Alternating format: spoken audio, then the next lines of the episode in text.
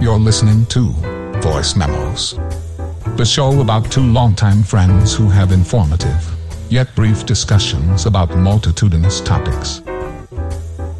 If you want to go deep into a topic, this is not the podcast for you. We keep it shallow. Now, please welcome your hosts, Jenn and Myron. You just sitting there waiting? You know what?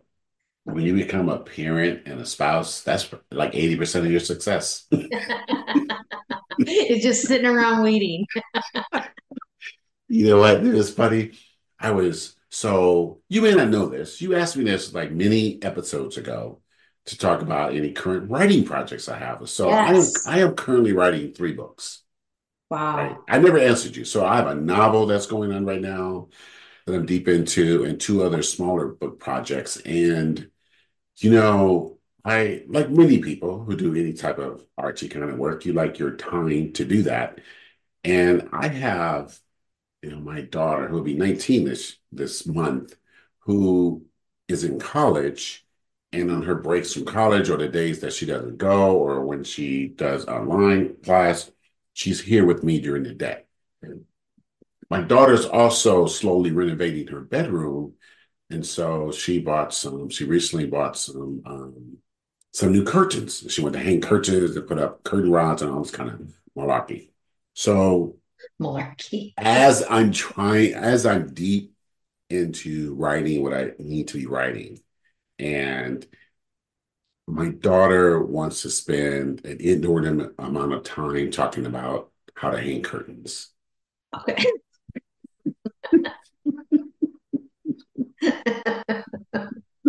Oh my God.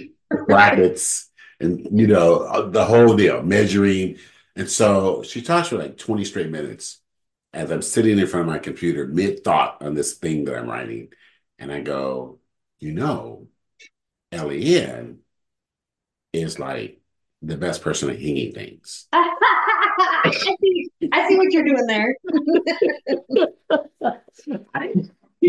so I, I say you know and truthfully i could do this but it's probably going to take me three hours whereas she could do this in about 20 minutes and so my daughter says as daughters the world over will say but i want you to help me daddy Yeah. Shit. so fast forward an hour and a half later we're at the hardware store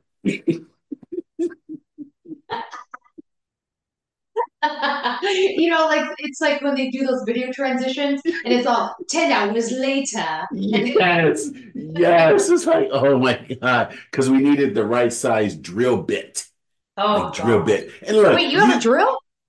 so interestingly enough i do not Okay.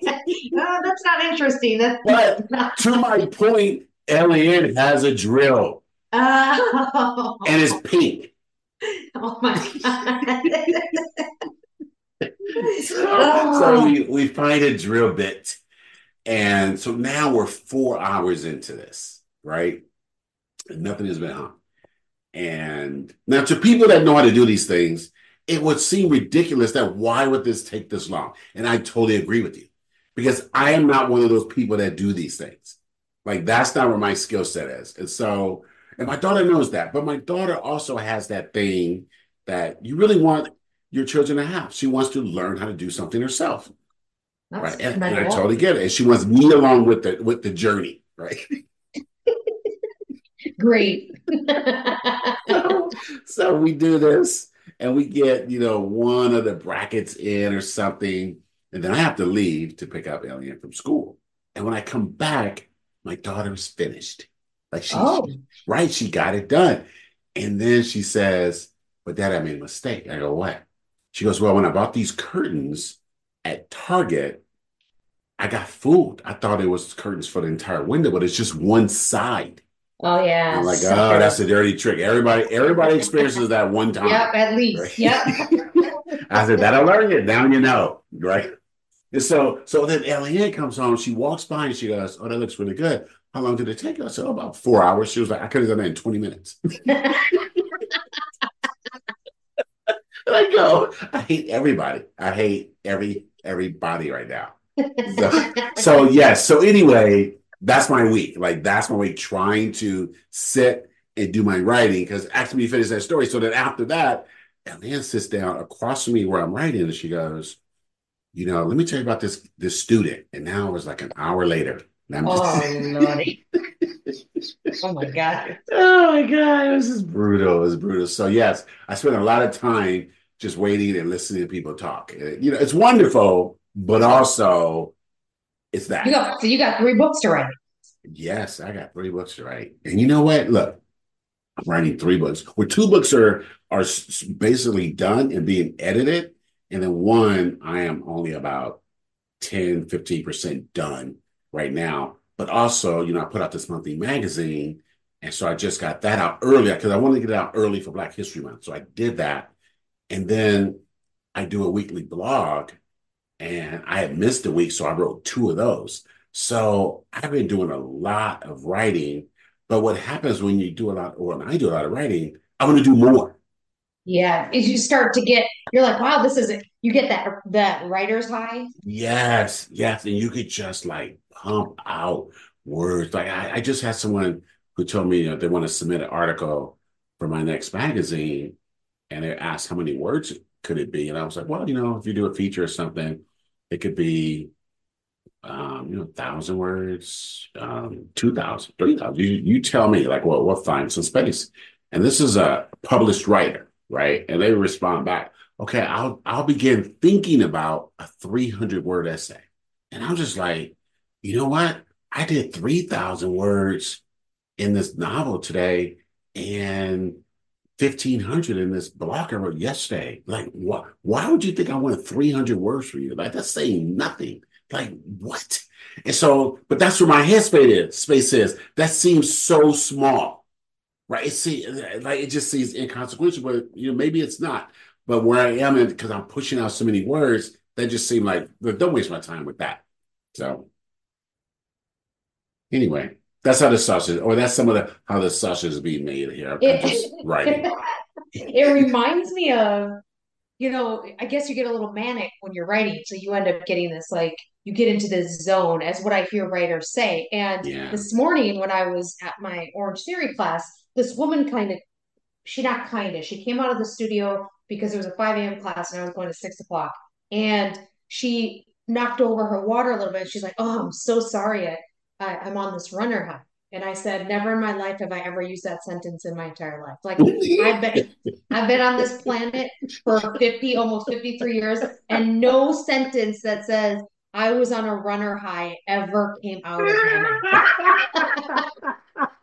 I'm running high.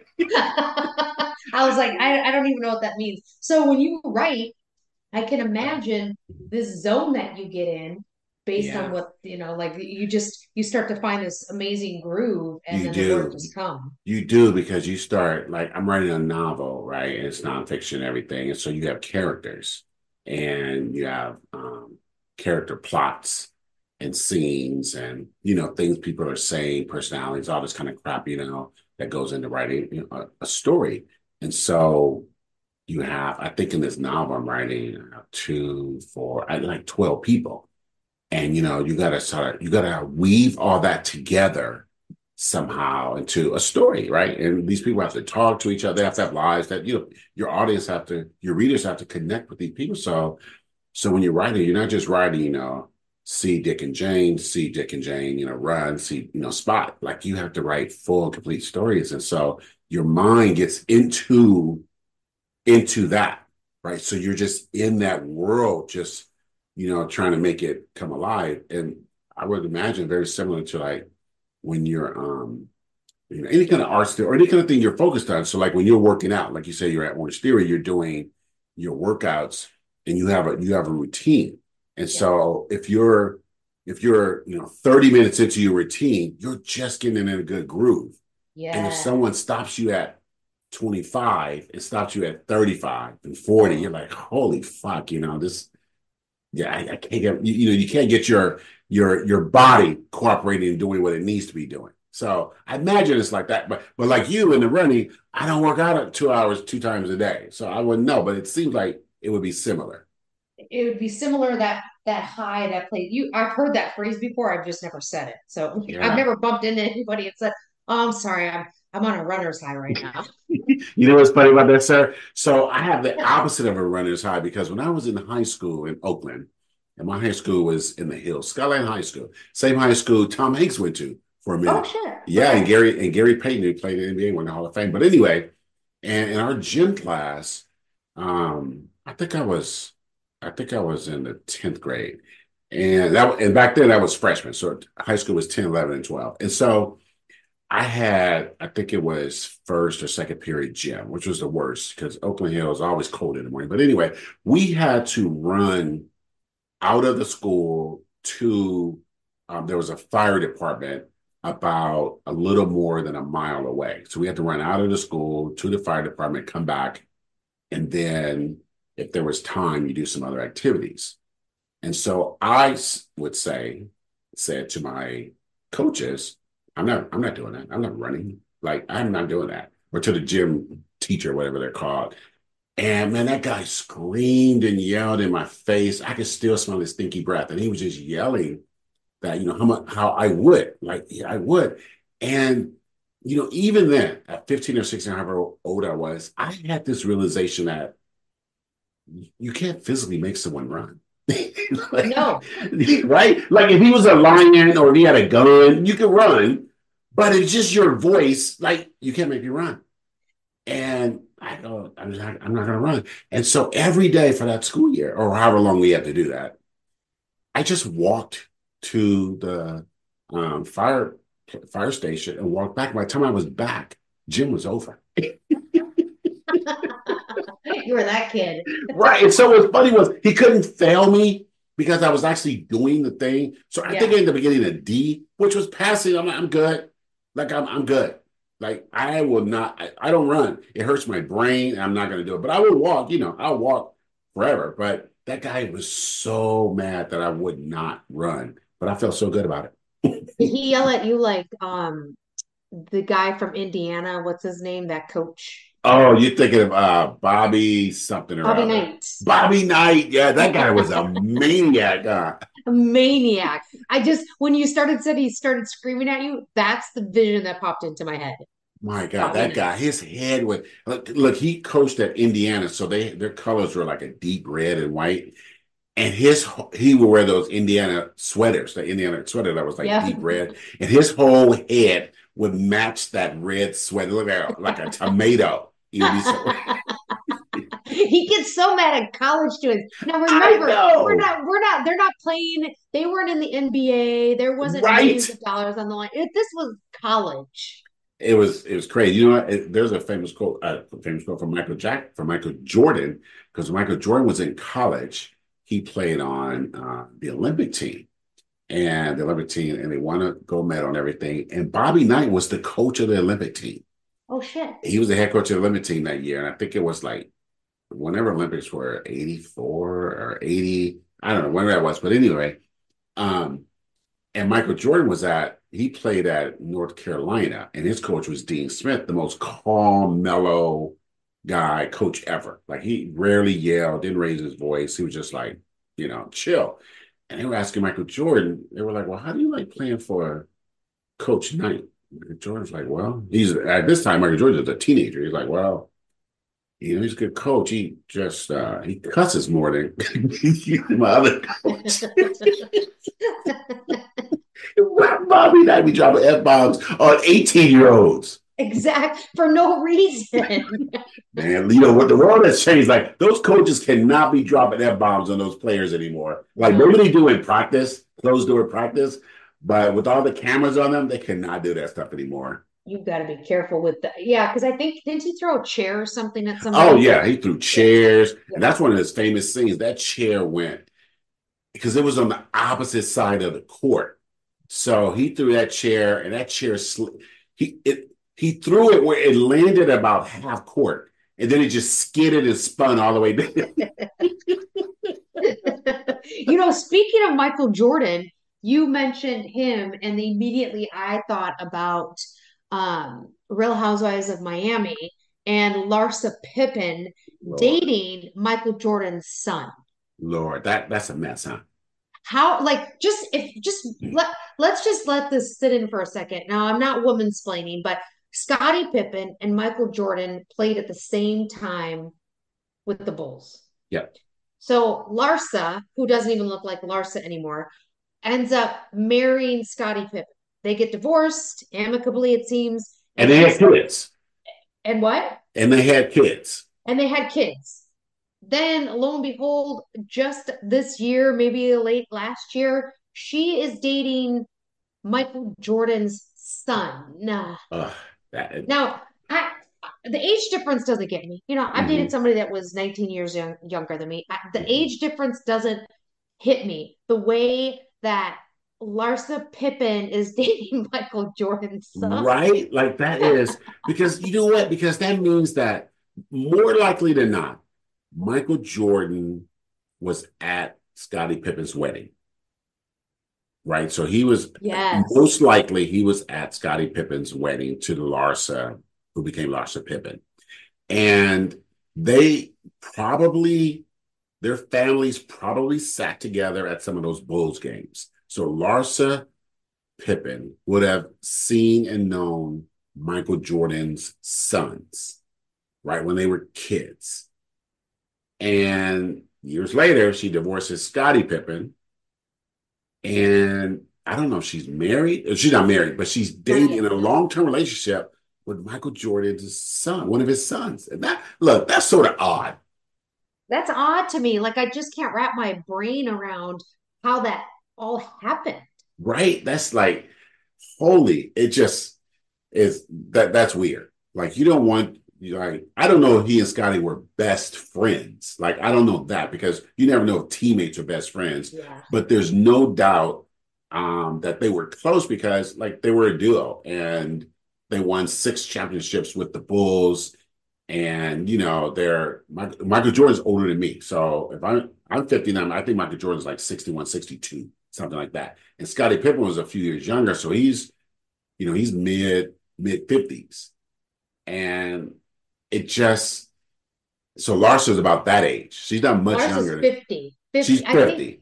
she was born in 74 because we're watching Ah, the Traitors, right? okay, And on the Traitors, they said, if you're born in this age, come over here. And she was born. On Traitors, Phaedra said, I think it was Phaedra. No, no, one of those other ladies said, Oh, I thought Sandra. Sandra. Oh, Sandra said, "Oh, I didn't know she was she was My born in 1974. I thought she was at least 10 or 12, 12 years older." Now listen, I'm all for I get the I get the occasional every four or five months, the little Botox here and the four. Like I'm all about like however you choose to live your life, whatever surgeries you get, my facelift will come, all of that. Right. What I have a hard time is legitimately her face is not the face she had when she was married to Scottie Pippen. She looks much different. Like she looks Much- like a different person. If you put both of them side by side, you I wouldn't even say that they were siblings.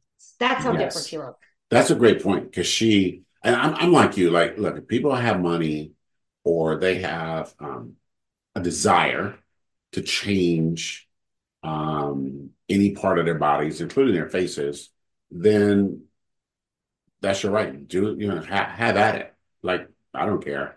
Go for it. It it is it is stark to see someone who, though after what appears to be multiple um, types of facial surgeries, just look different, look like a different person. Different person. It- it's shocking. Some sometimes I will pause the TV and just think to myself, I I don't even see a resemblance of her old self anywhere. Right. So it's incredible. I I I mean to you know what's their funny? own. You know another layer to to that that's funny with her that she. I know this from watching. Um, she's on the Housewives of Miami. Atla- Miami. Okay, I know this from watching the Housewives of Miami. Is that she makes money off OnlyFans showing her feet? Yep. So I'm like, well, why are you messing with your face? Exactly. Mess with your feet. Right. So, so like me, my moneymaker is my face. and we never want. And, and But her sir, she denies. Yeah, her moneymaker are her feet. like you really don't have to do your BBLs and your face, but I look, I respect your right to do it, but your feet are making you money. Like go with that. Keep them feet looking good. and she denies the fact. She has repetitively denied the fact that she got That's crazy. That's denied crazy. it. I don't know. I, like, why deny it? Like, it's not a big deal. You know, I saw this lady on, I think it was the TikTok, and she said, you know, people, the public people, are always coming for um, famous women who have the surgeries, right? BBLs, boobs, facelifts, whatever. And she said, but you know, every man you see in Hollywood, he has it too. And she said, I'm not throwing shade at him. It's just that, you know, let's look at some of the men who've had these surgeries. And she just goes through all these famous men. And and, and the one that I remember the most was the the singer Drake. She was like, look at Drake's before picture, and let's look at his after. And she said, you know, she he was at like a a pool or something. So she said, this is a really good one because we could see his, you know, his body and before and after. And at the body, he just looked like a regular guy in the before picture, right? Regular guy. You know, he wasn't Canada. overweight or anything. Yeah, you know, a couple little love handles, just regular guy. And his after, he has like an eight pack. Yeah. And the little, he had, you know, um, men don't like you when you call them boobs, but they're just small boobs, you know, call them what you want. And she said, but he had, I can't think what that surgery is, but he said he had that surgery right here. And just look at his face. And you show like his face. And, and she said, I don't want to throw shade at him. And then she went through some other men in Hollywood and, you know, singers and stuff, just regular people, regular people that we know as, you know, famous people.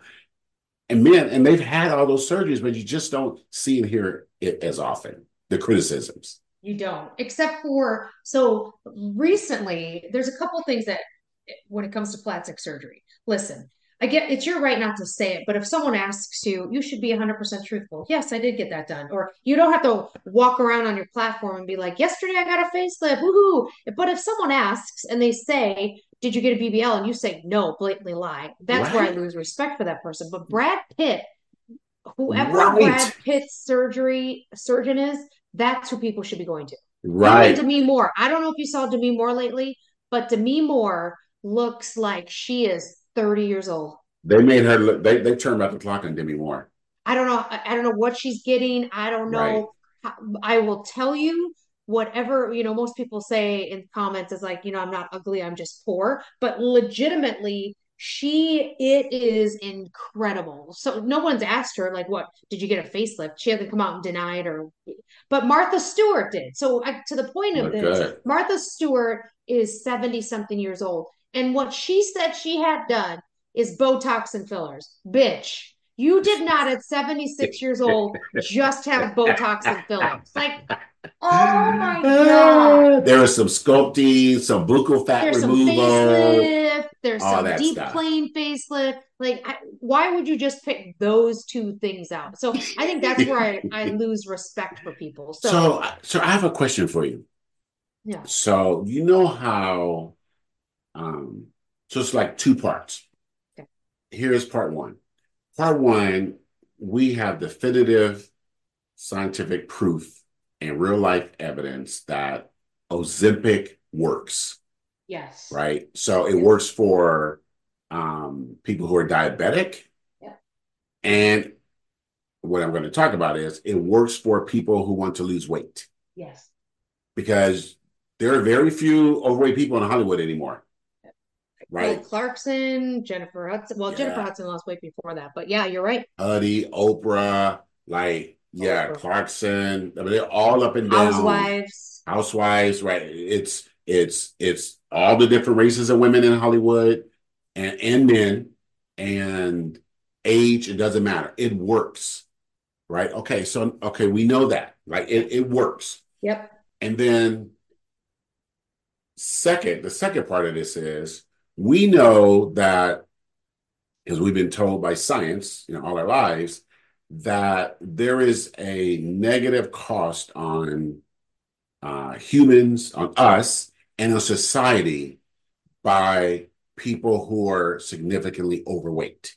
Yes. Right. So I'm not judging them, but I'm saying that science has said that the healthcare is more expensive and there's just a there's an effect on society on the individuals first of all but on society because of america being overweight and then we have all these industries around weight loss and how to eat and um, all that kind of stuff you know stomach removal and you know all the different diets all that stuff so if you take those two things together do you think we should make ozempic just widespread and free for people? Good question. And I probably would have said yes. But the the issue that I have, there's two parts of this. One is they stopped doing studies on that drug after a year. So what what what's missing from those studies is what happens long term. So oh. what impacts it has, how long you have to take it, if you're off, do you gain the weight back? And secondly, there have been more and more um, issues with women having what is called a collapsed stomach. So what happens is their stomach can no longer retain food or liquids. Like Ooh. so they vomit it up. They sometimes have to have surgery. I, I actually had a girlfriend who lives in my neighborhood who went through that. Like legitimately took one shot of Ozempic and ended up with this uh, with this stomach issue, which a paralyzed stomach. So I, for one, would love to take it. I, to me, um, you know, you you see because of society standards and the patriarch of what women's beauty looks like yeah. it's this it's this pressure to say this is how i should look. I should now look like those women in hollywood the kardashians who are who are getting 90s thin because they're on ozempic. Kelly clarkson really fast. She hasn't she's has denied it. Oprah says she's on it. So you think about how society in general and it's usually the patriarchy that says this is women's beauty Right. And right. you know, you think you should take something. And then I think about all the work that I do just physically. Um, the you know, I try to be careful with the foods that I put in my body, the yeah. choices that I make. I don't drink alcohol. Um, and I think to myself, like, do I want to add something as an injection with a shot into my mm. body that I don't know the long term effects on? Like, yes, would I love to say, hey, I've lost 40 pounds because I took Ozempic, but do I also want to know that after a year of taking Ozempic that I don't have to take it anymore. And that has not been determined yet. That's interesting. Okay, that that's good because I, I don't know. I didn't know until right now about the studies or anything like that. I'm I was just going on seeing everybody in, in yeah. on TV in Hollywood. And and you know what? I um so that's good information. And I agree with you, you know, going back to the the the answering that question honestly, why won't Kelly Clarkson just say it? Just say that. Like no one's going to judge you. I don't get it. Yeah. Right. No one's going to judge you because look, we have, you know, we were introduced to Kelly Clarkson in the first season of uh, American, Idol, Idol, and she was a she was a baby, right? She was a yeah. child, teenager or whatever, and she had, you know, her baby fat. She was really thin, right? And and those, but she had a pretty round face. And then you know she got married, she grew up, she had a kid or two, and she got bigger, but she's still Kelly Clarkson. Yep. And didn't change your voice. Didn't change your voice. And like they say, if Kelly Clarkson sees a cover of her of your song, it's now her song. Yeah, it's, and it's better. That's a funny shit, man. and yeah, she shows up and she is like she was when we first saw her. She's you know very thin. She still looks like Kelly Clarkson. But why say, oh no, I just been working or whatever she said? Like I've just been diet and exercise and going through uh, divorce, which some of that's true. And you think right. about this Ozempic is without a prescription is around a thousand dollars a month. So Ooh. like thinking about there's other ones, there's Wegovy, there's um another there's a couple that fall under that same Ozempic thing, like pre-diabetic. Okay. And, and technically, if you're not diabetic, then you're everybody's pre-diabetic. Like right. I, I guess That's right. So like legitimately we're all pre-diabetic. But I think without all the st- and the fact finding behind it and you know my sister is, an, is a clinical dietitian she's uh-huh. an intuitive eating coach she if I mention the word Ozempic to her, I get like a 30 minute spiel on why do you want to do that? You don't know the long term effects. Like I'm gonna troll why, her. I'm gonna troll her and text her some you, random stuff about it. You should you should tell her I decided I'm gonna go on Ozempic, and she'll start she'll start asking you a bunch of questions that you'll have to answer, and then she'll try to sneak in some facts about it. But I, I love it. I think it's that we're always we are always looking for some easy fix mm. to fit into because if I get thinner or if anybody loses weight, nothing changes in their life. They don't make more money. They don't, they're not nicer. They're not like people don't love them more. Legitimately, nothing changes when your body changes. Like, but you, we are so like, listen, the diet industry is a multi billion dollar a year industry. We thrive, they thrive. Capitalism thrives on the fact to make women and men insecure on how they look from That's skin amazing to hair to weight loss to height to body hair. I mean, it's a it's a it's a constant um, state of living to a having to believe that you need to be at a certain standard to be accepted. Right.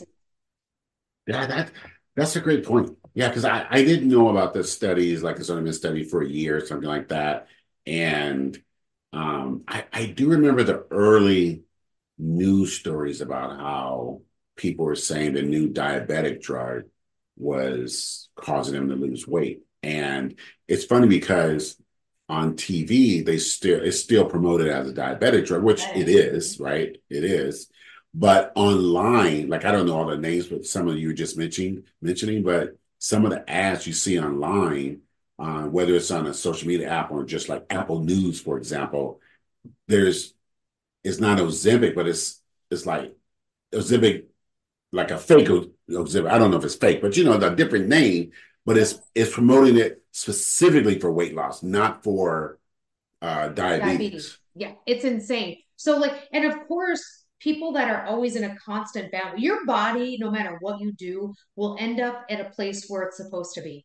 So like you could lose that weight and then gain that all back. Like it I think there's too many risks for it. You know, somebody said to me the other day, or actually I think I said it to myself, you know, there's there's this because this beauty standard and you see these women's bodies and if the devil asked me this is when i knew it wasn't important because the devil would approach me this was all in my head as i'm going to sleep one night mm-hmm. i say all right the devil says jennifer I will make your body any way you want. Any, like, no matter who it is, your body will be your dream body, right? But you have to eat meat. Oh, that's a good one. What would you do? No, I wouldn't do it. You wouldn't eat the meat. There you go. So, so then that's what made me realize that it is not that important to me. Like, it doesn't supersede my moral ethics to have something that, again, I deem beautiful because society told me that's beautiful. Right. That's, Crazy. that's a good point. It's funny. It's, it's funny you mentioned your um your sister being a clinical a clinical dietitian. That was you said. Yes. Yep. So I went for my um, one of my um, doctor checkups this um this past week. It wasn't even a checkup. I just needed to check on my ankle. You know, I hurt my ankle walking um some months ago. ago. It's still. It wasn't two years ago. It was, but it's almost a year. It's still in pain, and it's just it's soft tissue. And wow. so I'm gonna get some physical therapy on it, this kind of stuff, and get some topical um, anti-inflammation uh, uh, cream, that kind of deal. But anyway, talking to the doctor, um, or the doctor talking to me, we're just going through you know the basics. I got to get my annual blood work and all this kind of stuff. And she was like, "Oh, I see you've lost weight and everything. So yeah, keep doing what you do, what you're doing, and we can prescribe a shot for you but let's keep, you know, doing what you're doing. I was like, like, why did you even have to introduce that? Like, wow. do you know what I mean? Because yes, like it just came like out. Ozempic shot? Yes. I mean, oh. she did not specifically say Ozempic. However, what else would it be? I, I, that's what I thought. Like, well, I, you know what I thought of when you said that was a cortisol shot for your foot.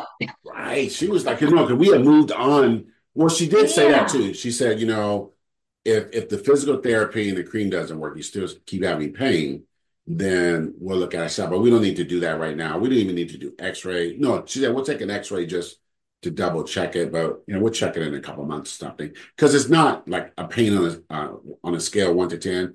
It's not a ten. It's probably just you know if I walk four or five miles in a day, it's going to be in pain that evening, and I can't do it the next day. So it's not an emergency. But anyway, when the, she was looking at my chart, you know my blood pressure was okay and I hadn't done my blood work, so she went and checked my um, all the blood kind of stuff, and then yeah. she because they weighed me there, and then it was interesting because I remember your sister saying, you know, you don't have to get weighed at the doctor. Yeah, never. And so I was like, well, I do want to get weighed because I hadn't weighed myself in a while. And then the lady did something that was interesting. She said, do you want to know your weight?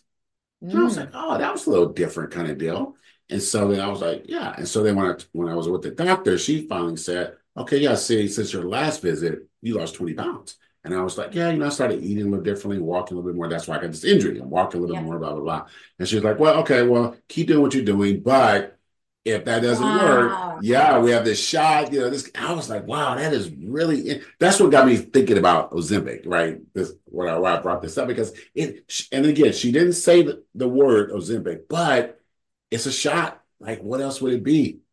Damn, you know, and you know, sir, there's some people that went off of it because the fact of you know it it it it's part of your brain that doesn't allow you to like think about food necessarily but then people weren't ah. enjoying food either anymore like it was you know i enjoy the taste of food i enjoy making something i enjoy the experience of yeah the process food. yeah yeah, yeah. I, I i like that i don't ever want that to be done so those shots tell me it just takes away from still enjoying like you should be able to enjoy your food maybe it's not as much maybe it's you know my sister that's interesting she uses this tip and maybe it'll help somebody out there but mm-hmm. when she mm-hmm. talks to clients her this is a tip that t- the takeaway for me resonated but in general when somebody's starting to be on a little healthier path and healthy is that's a vast statement so health is different mm-hmm. for everybody but um if you're trying to make some changes and maybe because the doctor said you have to lose a few pounds because your blood pressure is really high we'll use that as an example.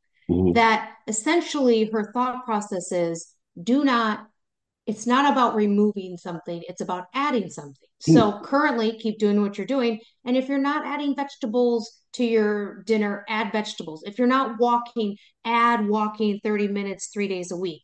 If you're not drinking enough water add water so most people start to remove things from their diet Ooh, or their that's a really stuff. good that's a really good um, realignment that. of your thinking. Yeah, that's yes. really good. That's Adding really... something instead of taking away because deprivation is why people can't sustain it, right? So if, if you say, I'm not, I'm for the next six months, I'm not gonna eat French fries, that's all you think about is French fries. Right, right, right. All you think about. So that's a that's a little a tippity tip. Um, yeah. And then I'll send you a Venmo for that. Yeah, you know, we can end up on the Apple Podcast medical side of podcast. There's a lot that, of crackpots out there. You know, this is going to get us a sponsor. So you said you sent something to me this week, and I think it's super important. I know you sent it to me, and I I think the the person i am going to look it up, but it was on the the Twitter or the X mm-hmm. when we're talking about famous people. And last week we talked about Black History Month and just sort of spanning and removing ourselves, like taking a bigger picture of things. And a bigger picture came through at the Grammys this week. Taylor Swift. I'm not yeah. a Swifty. I don't oppose Taylor Swift. I think she's actually, I think she uses her platform for the right reason. She gets young people to vote. She seems like she's got a good head on her shoulders, all of that. She yes. won 13 Grammys. Are they are they Grammys that should be won that she should be given? Possibly. But let's say uh, it was Monique Nakaya on the mm-hmm. tweets. Mm-hmm. She, I, am just going to read through this. I know you sent it to me, but okay. I, I, I, so Taylor Swift has won Album of the Year, Grammys. She has more albums of the year Grammys than Stevie Wonder, who has three, and Taylor Swift just got her fourth. Okay. Then Michael Jackson, Then Prince, who has zero. That's crazy. Let's just pause for a second. Prince has zero Grammys. Mariah Carey, guess what? Zero. Aretha Franklin, zero. Janet Jackson, zero. Etta James, Jesus. zero. James Brown, zero. BB King, Nat King Cole, Natalie Cole than anyone ever. So if you take a step out from that, what's yeah. the one difference between them and her? Yeah, and you know, yeah, she's white and they're all black. I mean, yeah. you, you got to just say it. Um, and it's it's really terrible because you know, in, in American music, specifically American music, that we know that if we just look at, if you look at um, famous white artists, singers, bands, groups, or whatever, and if you interview them and ask who their influences were, in the in the list of influences, they will always mention a black singer or band every time. You're right. Every time you listen to the Beatles, they talk about their um, who influenced them. You listen to Elvis, he'll talk about who influenced them. You you listen to Taylor Swift, she'll talk about who, who what singers influenced her. And you can go down through history, and because within the within the genre music, musicians and singers and songwriters, composers, blah blah blah, they respect each other and they and they know talent, yes. right? And and they know talent, and um, so it's interesting that the Academy or whatever they're called, the Academies for Academy Awards, whatever the Grammy people are called, that through all the years, they just don't recognize the talent the same. Now Stevie Wonder won three album albums of the year. He won them three in a row. It was an artistic explosion that was just absolutely bonkers. And then uh, Michael Jackson won album of the year once, I think. And then once, um, I think Lauryn Hill, as a black woman, won album of the year, probably in like 96, 97, 98, something like that. And no black woman has won it since. Wow. I mean, so you so you're saying this century. So from 2000 to 2024, not a single one, like not one. And then you start thinking, not Mariah Carey, not Whitney Houston. Like what? Aretha Franklin? Aretha Frank, who even Rolling Stone magazine said in their list, their list is sometimes a little bit weird. They named her through a, a panel of voting and experts. They named her the number one singer in American history, like pop or whatever you call it, right? It was Aretha Franklin. And and so it just is very disrespectful. So Kendrick Lamar, Kendrick Lamar had one of the greatest rap albums of all time a few years ago, and he lost album of the year to Macklemore. Like he lost, he lost rap album, rap. Yes, he lost rap album of the year to Macklemore, a Seattle-based white guy who has some fun little songs but it was against Kendrick Lamar. Just, just it, it, makes no sense. Or Beyonce once lost to the singer Beck, and you go, okay, you, you could always say, okay, there's a one off here. This person won. Okay, they don't have to win every year, but how can you not have an album of the year by Prince? By Whitney Houston, all those names you say, it, it, Janet Jackson, Janet Jackson, right? and this is what black people mean by systemic, right? This that's what's called systemic racism, meaning it's not just an individual who's being racist to another individual. There's a system set up whereby you have these artists who influence and who drive the music culture in America.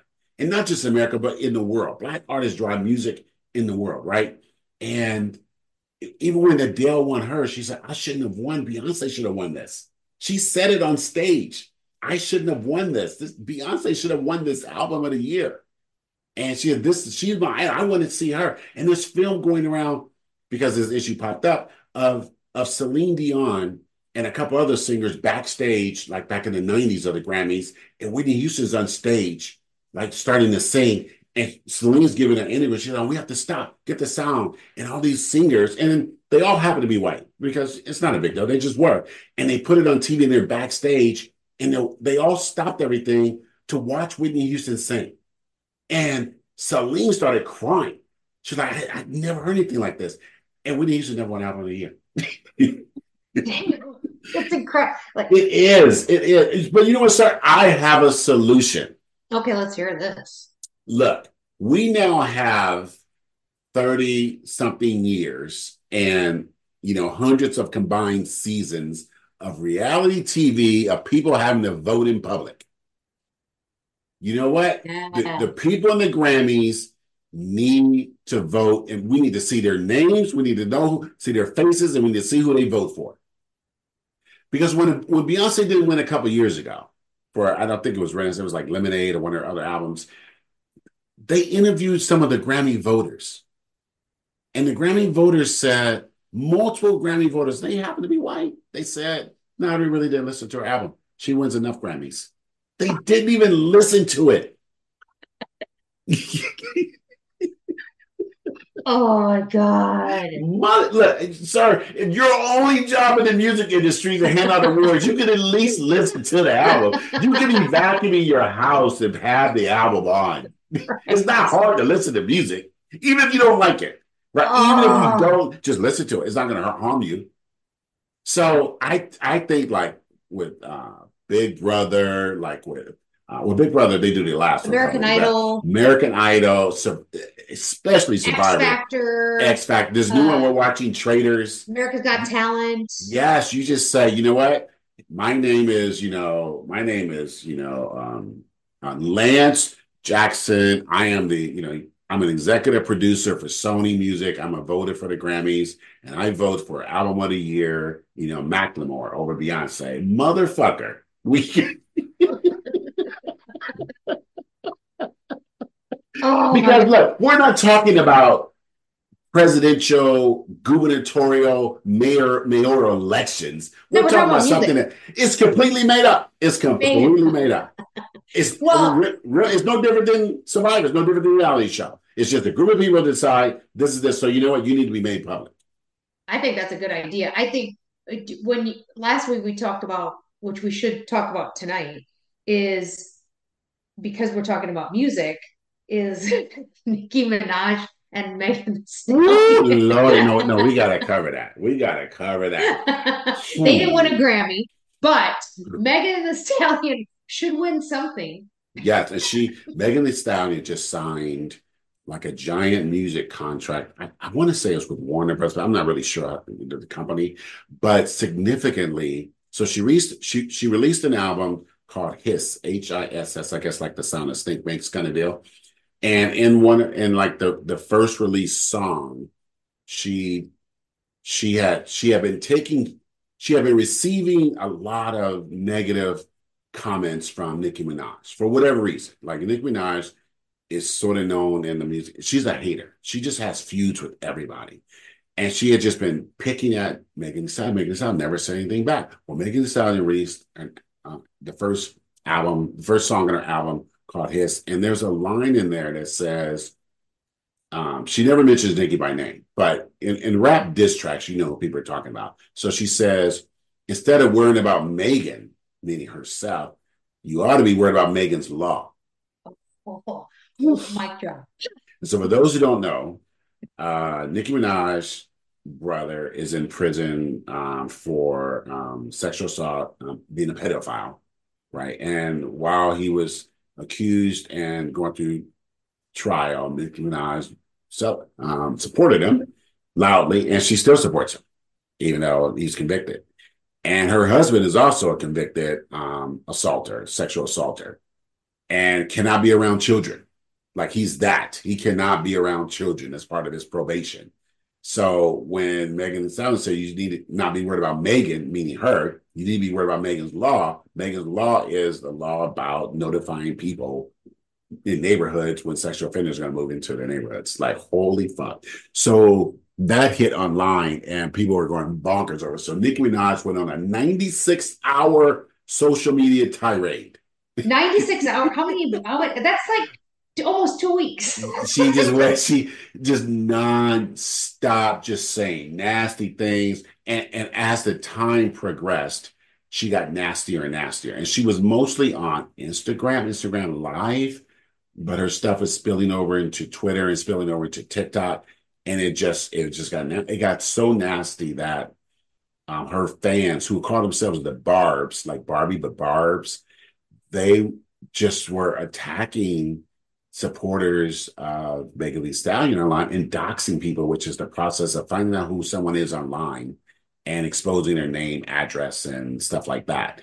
Um, and and Nicki Minaj even started going after Megan Thee Stallion's mother. Her Megan Thee Stallion's parents passed away, and she was talking about her, talking about her mother and her her fans told where her mother was buried, the the the, the cemetery, and all this stuff. and the cemetery had to put security guards. Like it got really, it it it, went, it was insane. I, I mean, she went she went in, so she's protecting. So Nicki Minaj is literally protecting a pedophile. Yes. Yes. And yeah. it just and then she went on Stallion, like, didn't she take the guy that shot Megan in the foot?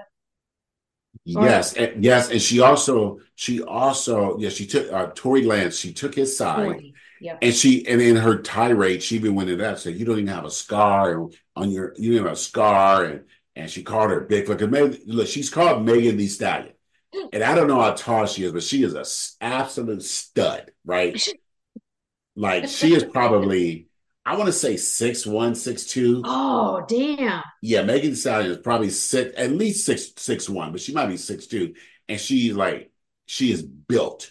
I mean, I mean that's that's that's part of her her act. Like she shows off this incredible body she has, and, and on Instagram she shows off uh, like a lot of people her workout routines. Right, she's always posting her in the gym and everything, and she has sponsorships with various gyms and this kind of stuff. So you know that's part of her that's part of her deal. And of course, Nicki Minaj, she's probably, you know, she's, you know, she's not six one or six two.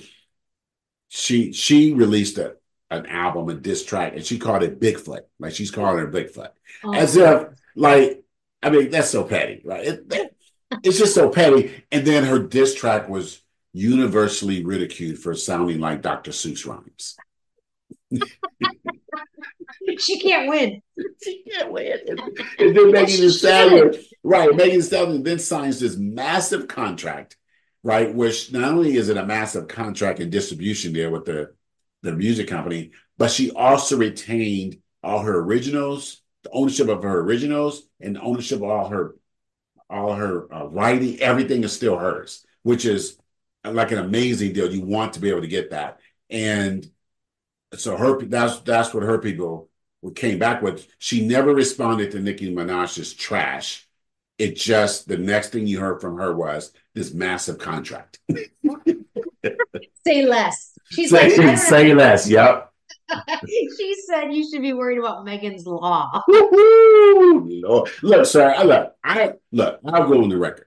Any if, if, if I know anyone and you get charged with you know violence like that against children and you get convicted and you go to jail and, I, and, they, and they know me and the news interviews me, I'm going to say, I always love this person and they belong in jail. That's yes. exactly, you know what?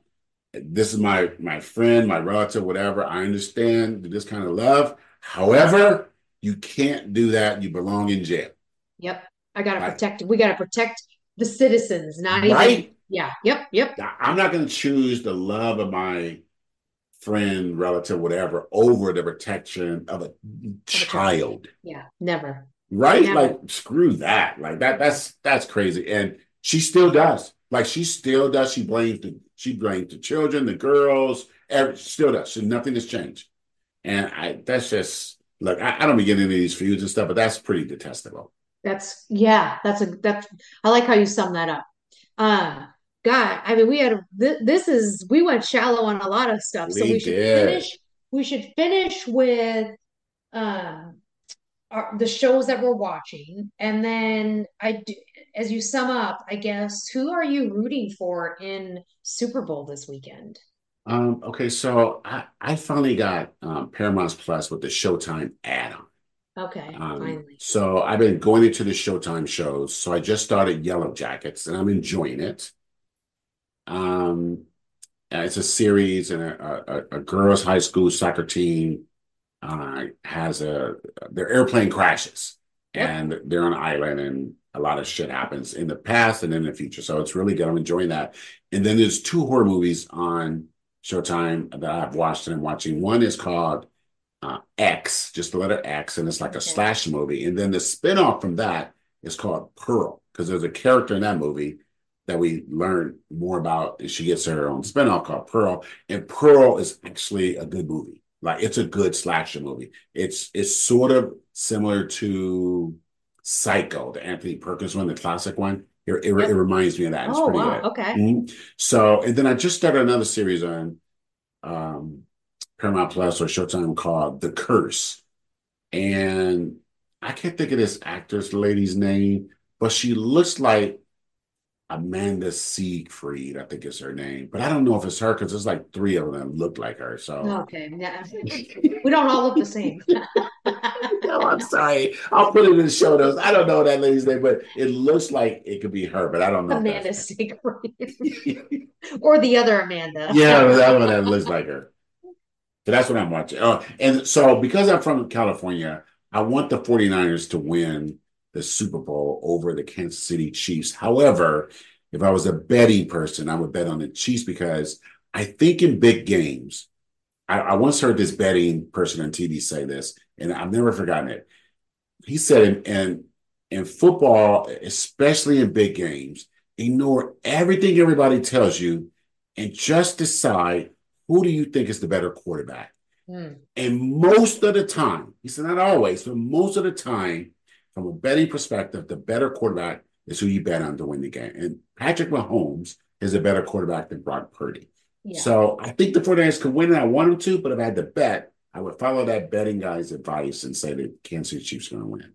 I like that. I, I like that. And I think it's um I San Francisco has not played that great their last couple games. And if they play like they have played against Green Bay and against um, Detroit, I mean, they came back, yes, but mm. they just didn't play well to begin with.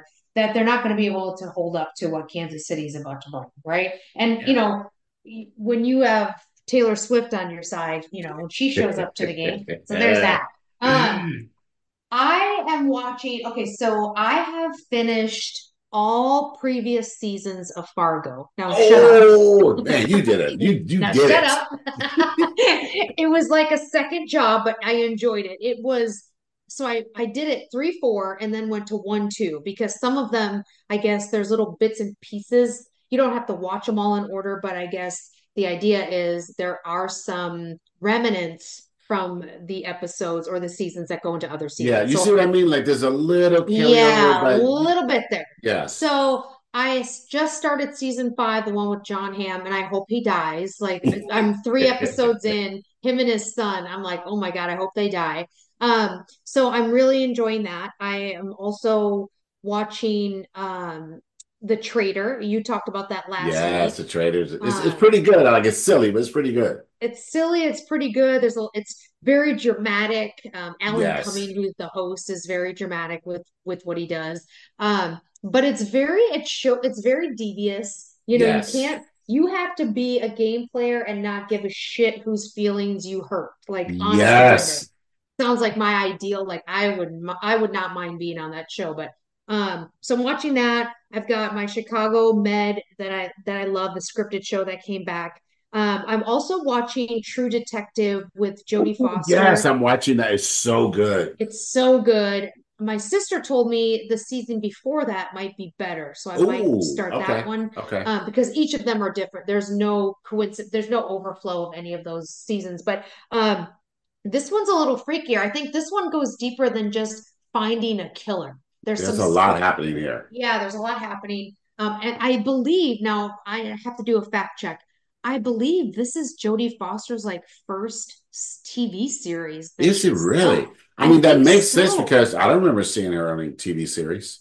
Yeah, I don't either. So I so she's done a lot of movies, of course, and she's done a lot of directing. But I believe this is her first TV series. So um, watching that, I've got my Real Housewives of Beverly Hills. I got my yes. of Miami. I mean, I can't wait for. I think the next ones that should be coming out soon are like New Jersey or something. So I can't wait for that drama. Um, so yeah, I'm keeping myself filled. I, I do have, and I'm waiting to watch um Capote and oh, I forget it. It's with the women like Calista Flockhart, Demi Moore, um, oh, Chloe Savant. Uh, it is on Hulu and okay. um, oh yes, yes, I saw that advertised on Hulu. Yes, I got to watch that. There's only two seasons in, and I I am still waiting for Expats to finish. That's the one with um Nicole Kidman. yes, yes. I, I I watched one episode of that, and I it's it's like it's intense, but I yeah I like that. It, yeah, I'm gonna good. wait. I'm gonna wait till they're all done. So I'm gonna I'm gonna watch Fargo. I'll finish Fargo this season, and then next week when we meet, you know, I'm I'm telling everybody now because Myron will forget this, but I leave for Costa Rica next Saturday. What the hell? That's So- already you, you never tell me nothing. So I will not be recording while I'm in Costa Rica. So I'm sure Ilian or you can just you know, have a good yeah. I'm gonna try to get her on there because she's all stressed doing all this, all this wedding stuff. So I'm gonna see if I can get her on there and just like maybe we'll chat it up about that. talk through that. I love it. So, yeah, we covered a lot today. Always a pleasure catching up with you. I know next week we'll have some things to talk about. I I do want to make sure that we continue to talk about um, the 2025 elections or Yes. 2024 elections that are coming Yes. up and um, be elections. There'll be some court case, some court cases because the Supreme Court is talking about some Donald Trump shit right now.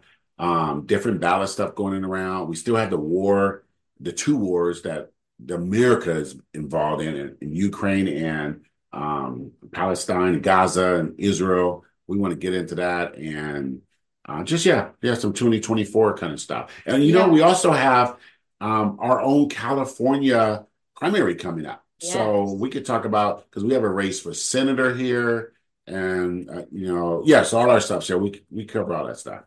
Definitely. So it's going to be next week. We'll have a good conversation around politics. If you if there's anything you want us to discuss in regards to politics that you'd like to hear our opinions and thoughts on, please reach out to us on social media. I know Myron has a a, a large following on Twitter. I'm never going to call it X. I hate calling it X. I'll On never Twitter, call it X. yeah, reach out to him there. He'll bring it to the show, and uh, we love to. We have an opinion on everything. So, look, always a pleasure talking with you, sir. Please remember to listen to us, rate us, Yes. share us, because once we become sponsored, we'll forget about it. Right. We're just we're gonna just go on. We're gonna be like, you gotta talk to our publicists. exactly. Mm. so, so enjoy the contact, the closeness that you can have with us now. Sir, it's been great. I will talk to you later. Yeah. Peace out. Bye. Peace out. Love this podcast? Be sure to like, subscribe, and leave a review. Visit the episode description to find out how you can connect with the hosts on social media. Voice Memos is a production of Dear Dean Publishing. All rights and trademarks reserved. No portion of this podcast shall be reproduced commercially without consent.